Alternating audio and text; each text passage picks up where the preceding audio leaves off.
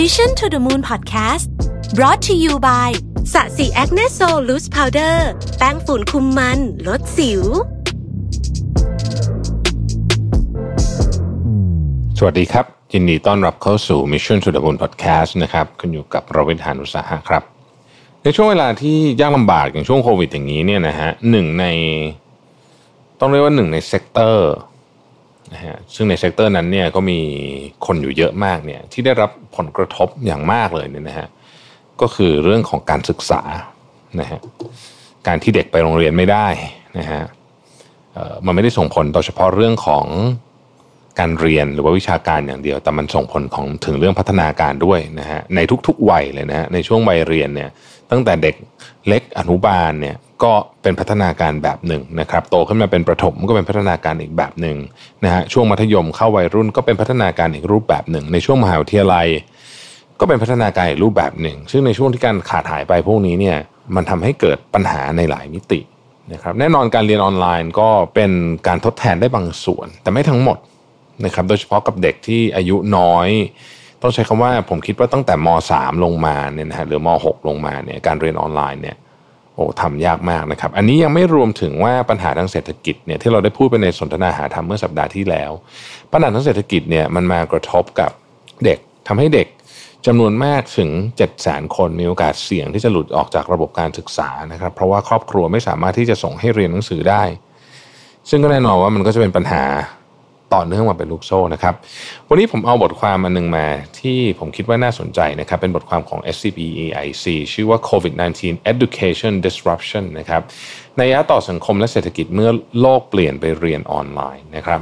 คือแม้ว่าทั่วโลกเนี่ยจะเผชิญกับปัญหาโควิด -19 มาเป็นเวลาปีกว่าละนะครับ แต่หลายประเทศก็ยังเผชิญกับการระบาดระลอกใหม่อยู่เรื่อยๆนะครับ โดยเฉพาะในประเทศที่ยังไม่มีการฉีดวัคซีนในวงกว้าง ส่งผลให้ภาครัฐต้องบังคับใช้มาตรการควบคุมการระบาดต่อเนื่องเป็นเวลานาน ซึ่งกระทบต่อการใช้ชีวิตของประชาชนเป็นอย่างมาก โดยหนึ่งในมาตรการควบคุมการระบาดที่มีแนวโน้ม ส่งผลกระทบระยะยาวต่อสังคมและเศรษฐกิจได้แก่มาตรการการปิดโรงเรียนนะครับและการเรียนออนไลน์นะครับ เนื่องจากหลายครอบครัวเนี่ยเผชิญปัญหาในการปรับตัวต่อการเรียนการสอนรูปแบบใหม่ ทั้งในด้านอุปกรณ์สถานที่หรือแม้กระทั่งความพร้อมด้านจิตใจของนักเรียน ครูบาอาจารย์ แล้วก็ตัวผู้ปกครองเอง จึงทำให้คุณภาพการศึกษาลดลงนะครับ World Bank เนี่ยเขาคาดการณ์ว่าวิกฤตโควิด -19 เนี่ยทำให้มีนักเรียนจำนวนหนึ่งไม่สามารถศึกษาต่อได้นะครับ ตัวเลขนั้นซึ่งเป็นการคาดการณ์ของสกสเนี่ยอยู่ที่ประมาณสัก7 0 0 0 0คนอย่างที่ได้เรียนไปตอนต้นนะครับ หรือว่าได้รับคุณภาพการศึกษาที่ลดลงทำให้นักเรียนเหล่านี้เนี่ยอาจจะสูญเสียรายได้และโอกาสในอนาคต คิดเป็นเงินรวมกันทั้งโลกเนี่ยกว่า 10 ล้านล้านดอลลาร์สหรัฐนะครับ นอกจากนี้เนี่ยนะครับการปิดโรงเรียนและการเรียนออนไลน์ยังเป็นปัจจัยเพิ่มความเหลื่อมล้ำในประเทศ เนื่องจากครอบครัวที่มีรายได้น้อย นักเรียนในพื้นที่ห่างไกล และนักเรียนที่มีความบกพร่องทางการศึกษา อาจปรับตัวต่อการเรียนออนไลน์ได้ยากกว่า เช่น การเข้าถึงอินเทอร์เน็ตนะ basic มากๆเลยหรือว่าอุปกรณ์ต่างๆ ที่ใช้ในการเรียนออนไลน์นะครับและยังเป็นการเพิ่มความเหลื่อมล้ำระหว่างประเทศที่มีรายได้สูงกับรายได้ต่ำอีกด้วย เนื่องจากประเทศรายได้สูงมีอัตราการฉีดวัคซีนที่เร็วกว่า ส่งผลให้ทยอยเปิดโรงเรียนได้นะครับยกตัวอย่างเช่นอังกฤษก็เปิดโรงเรียนเต็มที่ทุกคนกลับไปใช้ชีวิตกันตามปกตินะครับตลอดจนยังมีเทคโนโลยีสำหรับการเรียนออนไลน์ที่เพียบพร้อมกว่าในกรณีที่จำเป็นจะต้องเรียนออนไลน์ รวมถึงความสามารถทางการคลังในการออกมาตรการต่อภาคการศึกษาก็มีมากกว่านะครับมันมีหลายมิติมากๆเลยทีเดียวอย่างที่บอกนะฮะข้อมูลจาก World Bank เนี่ยเปิดเผยว่าข้อมูลนี้เป็นข้อมูลย้อนหลังกลับไปในไตรมาสที่1นะครับประมาณหนึ่งในสามของประเทศทั่วโลกมีการบังคับใช้ มาตรการการปิดโรงเรียนทั่วประเทศหรือว่าปิดโรงเรียนบางส่วน คิดเป็นนักเรียนประมาณ 774 ล้านคนนะครับขณะที่กว่าครึ่งของประเทศทั่วโลกมีการเปิดเรียนแล้ว แต่ไม่ได้เปิดแบบเต็มรูปแบบ ก็ยังคงมีข้อจำกัด ทั้งนี้แม้มีการเปิดเรียนแต่นักเรียนบางส่วนยังคงเลือกที่จะไม่กลับไปโรงเรียนด้วยเหตุผลด้านสุขภาพ หรือถึงขั้นออกจากระบบการศึกษาไปเลยด้วยเหตุผลด้านต่างๆไม่ว่าจะเป็นเหตุผลทางด้านเศรษฐกิจนะครับ เช่นนักเรียนจำเป็นต้องหางานเพื่อช่วยครอบครัวในยามวิกฤต ครอบครัวไม่มีเงินที่จะส่งเรียนหนังสือต่อนะครับหรือว่ารู้สึกว่าไม่คุ้มที่ต้องจ่ายเงินเรียนออนไลน์ แต่ว่าต้องจ่ายเงินเกือบจะเต็มค่าเทอมปกตินะฮะแต่ว่าจะเป็นต้องเรียนออนไลน์อย่างนี้เป็นต้นนะครับหรือด้วยเหตุผลทางด้านการศึกษานะครับบางคนเรียนไม่ทันไม่เข้าใจนะครับทำให้ผลการเรียนแย่ลง แล้วก็สูญเสียการจูงใจในการเรียนต่อ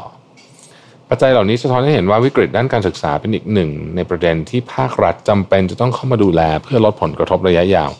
ให้ได้มากที่สุดเท่าที่จะมากได้นะครับ การระบาดของโควิด -19 กระทบต่อคุณภาพการศึกษาอย่างไรนะฮะวิกฤตโควิด -19 นอกจากจะบังคับให้นักเรียนนักศึกษาต้องปรับตัวสำหรับการเรียนในรูปแบบใหม่แล้วเนี่ยยังคงมีผลกระทบกับคุณภาพการศึกษาในทางอ้อมหลายช่องทาง เช่น 1. ความไม่พร้อมด้านอุปกรณ์การเรียนนะครับ การเรียนผ่านช่องทางออนไลน์และช่องทางการสอนทางไกลอื่น ๆจำเป็นที่จะต้องใช้อุปกรณ์อิเล็กทรอนิกส์เช่นคอมพิวเตอร์และอินเทอร์เน็ตซึ่งบางครอบครัว โดยเฉพาะที่อยู่ในพื้นที่ห่างไกลไม่สามารถเข้าถึงได้ นอกจากนี้อุปกรณ์เหล่านี้ยังเป็นสินค้าที่มีราคาค่อนข้างสูง และยังต้องมีการซ่อมบำรุงรักษาด้วยนะครับซึ่งทำให้บางครอบครัวที่ได้รับผลกระทบทางรายได้อยู่แล้วเนี่ยนะฮะไม่สามารถซื้ออุปกรณ์การเรียนที่จำเป็นได้ ผลสำรวจของยูนิเซฟเผยว่า 71%ของประเทศทั้งหมดจาก 183 ประเทศ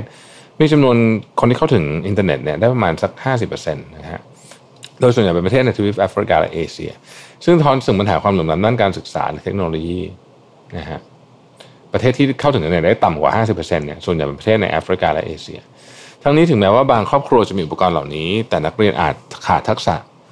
ความเข้าใจนะฮะที่เพียงพอในการใช้เรียนออนไลน์ได้โดยเฉพาะในกลุ่มเด็กที่เล็กมากๆ ลองนึกภาพเด็กห้าขวบนะฮะต้องเรียนออนไลน์นะฮะซึ่งก็กระทบต่อคุณภาพของการศึกษาเช่นกัน อันที่สองคือว่าสภาพแวดล้อมไม่อำนวยต่อการศึกษานะครับ เนื่องจากการเรียนทางไกลเป็นรูปแบบการเรียนใหม่นะครับ นักเรียนนักศึกษาอาจไม่สามารถปรับตัวได้ทัน ซึ่งจะส่งผลกระทบต่อคุณภาพของการศึกษาที่ได้รับ ไม่ว่าจะเป็นทางด้านจิตใจ เช่น ไม่มีสมาธิในการเรียนขัดกำลังใจในการเรียน เนื่องจากไม่ได้พบปะเพื่อนๆและครูบาอาจารย์นะครับโรงเรียนก็ไม่ได้มีแต่แค่ห้องเรียนอย่างเดียวแต่มันยังมีอย่างอื่นด้วยนะครับหรือบางวิชาเนี่ยมันเรียนทางไกลไม่ได้นะฮะเช่น วิชาที่เกี่ยวข้องกับวิทยาศาสตร์ การทำแลบทั้งหมดนะฮะลองนึกถึงการทำแลบฟิสิกส์แลบอย่างเงี้ยเรียนทางไกล อุปกรณ์ที่เราใช้ทำแลบพวกฟิสิกส์ที่มันแพงมากตัวหนึ่งอาจจะเป็นล้าน เพราะฉะนั้นเอากลับบ้านไปก็คงจะลำบากแล้วมันก็มีเพียงไม่กี่ตัวเท่านั้นปกติเราก็แบ่งๆกันใช้นี่ผมพูดถึงสมัยที่เรียนที่วิศวะนะครับเอ่อหรือหรือวิชาที่ต้องออกกำลังกายเช่นพละอย่างเงี้ยก็ไม่ได้นะฮะหรืออีกอย่างวันก่อนมีคนพูดในคลับเฮาส์ผมชอบมากเลย นักเรียนแพทย์อะต้องผ่าอาจารย์ใหญ่ใช่ไหมครับ ผ่าอาจารย์ใหญ่มันยังเวอร์ชวลไม่ได้เนาะนอกจากคุณจะมีผมจำชื่อไม่ได้ที่มันเป็นแว่น HoloLens นะ HoloLens 2นะครับมันอันละแสนห้ายิ่งไปกันใหญ่เลยนะคือแต่ถ้ามี HoloLens 2เนี่ยการเรียนออนไลน์ก็จะดีขึ้นนะครับ แต่อย่างที่บอกมันแพงมากนะฮะก็จะทำให้ไม่เข้าใจนะครับเราลองนึกวิศวกรที่สมมุติว่า burst case ไม่เคยทำไม่เคยเข้าแลบจริง ๆ เลยเนี่ยสี่ปีนะฮะแล้วจบมาเป็นวิศวกรต้องไปทำงานตามโรงงานต้องไปโอเปเรตอุปกรณ์แลบพวกนี้หรือว่าเรียนจบ ภาควิชาที่เกี่ยวข้องกับการทำแลบเยอะๆเช่นวิทยาศาสตร์ หรือว่าตระกูลแบบเภสัชกรอะไรอย่างเงี้ยนะฮะที่อาจจะต้องเข้าแลบบ้างเนี่ยนะต้องผสมยาต้องอะไรเนี่ยเราไม่เคยใช้เครื่องมือจริง ๆ เลย เพราะดูเห็นแต่หน้าจอวิดีโอเนี่ย มันจะ โอ้โหมันจะ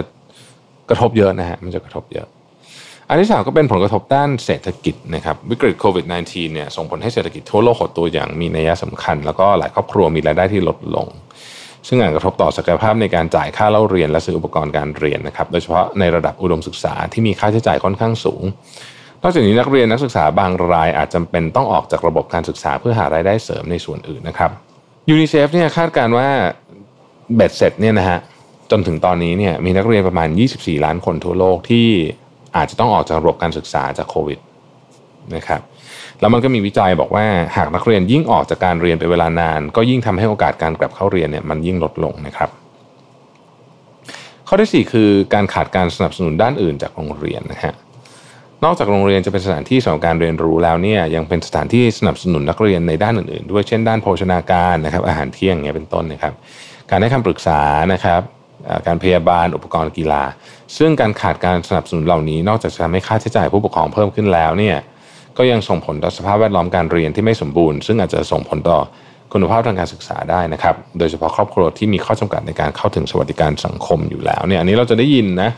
ว่าคนที่เรียนออนไลน์เนี่ยนะครับเเรื่องของอาหารกลางวัน ซึ่งเคยเป็นสิ่งที่โรงเรียนดูแลให้มีงบประมาณจากภาครัฐมาก็ไม่มี อันนี้ผมไม่พูดถึงว่าอยู่บ้านต้องใช้ไฟใช้น้ำเยอะขึ้นอีกนะพวกนั้นอีกนะฮะข้อที่ 5 คืองบประมาณสำหรับการศึกษาที่น้อยลงนะครับผลกระทบด้าน เศรษฐกิจของโควิด -19 เนี่ยส่งผลให้ภาครัฐต้องเยียวยาประชาชนเป็นจำนวนมากนะครับขณะที่การจัดเก็บรายได้ภาครัฐก็ลดลงทำให้รัฐบาลอาจจำเป็นต้องลดการจัดสรรงบประมาณสำหรับการศึกษาไปที่ส่วนอื่นๆ ซึ่งอาจจะกระทบต่อการสร้างแล้วก็พัฒนาโรงเรียนได้นะครับ หรือการจ้างครูบาอาจารย์งบประมาณด้านบุคลากรนะครับ และการพัฒนาโครงสร้างพื้นฐานสำหรับการเรียนออนไลน์ระยะยาวต่อไป อันนี้ก็ไม่ได้ทำได้ โดยที่ทำแล้วใช้งบประมาณน้อยนะฮะ โดยประมาณการจากธนาคารโลกคาดว่าการใช้จ่ายภาครัฐสำหรับการศึกษาต่อหัวเฉลี่ยทั่วโลกเนี่ยจะหดตัวลงประมาณ 5.7%นะครับ โดยเฉพาะในกลุ่มประเทศที่มีรายได้ปานกลางจะหด 8.4%เราก็ยังหดตัวต่อเนื่องในปี 2021 นะครับ กับคำถามที่ว่าคุณภาพการศึกษาที่ลดลงเนี่ยมีนัยยะต่อสังคมและเศรษฐกิจยังไง คุณภาพการศึกษาและเวลาในการเรียนที่ลดลงมีแนวโน้มจะส่งผลกระทบโดยตรงต่อรายได้ในอนาคต จากผลิตภาพแรงงานที่ลดลง โดยการประเมินของธนาคารโลกพบว่าวิกฤตโควิด -19 อาจส่งผลให้ระยะยาว เมื่อปรับต่อคุณภาพหรือว่า years of schooling adjust for quality นะครับลดลง 0.6 ปีนะฮะเหลือ 7.3 ปีโดยเฉลี่ยหากมีการปิดโรงเรียน 5 เดือน ซึ่งคิดเป็นรายได้ที่หายไปประมาณ 872 ล้านดอลลาร์เนี่ยนะครับหรือถ้าเกิดคิดเป็นตลอดอายุการทำงานก็จะประมาณ 16,000 ล้านดอลลาร์เนี่ยนะเนี่ยมันเป็นมูลค่าสิ่งที่หายไป นะครับ ADB Asian Development Bank พบผลที่สอดคล้องกันนะฮะ โดยคาดการณ์ว่าผลกระทบจากการปิดโรงเรียนในภูมิภาคเอเชียตะวันออกเฉียงใต้ จะส่งผลให้รายได้ของนักเรียนลดลงประมาณ 167 ดอลลาร์ต่อปี หรือลดลงประมาณเกือบ2%นะครับ ในภาวะที่มีความรุนแรงระดับกลางนะฮะ รายได้จะหายไปทั้งภูมิภาคเลยเนี่ยประมาณ 1.47 แสนล้านดอลลาร์สหรัฐ นอกจากผลกระทบต่อนักเรียนแล้วเนี่ยผู้ปกครองเองก็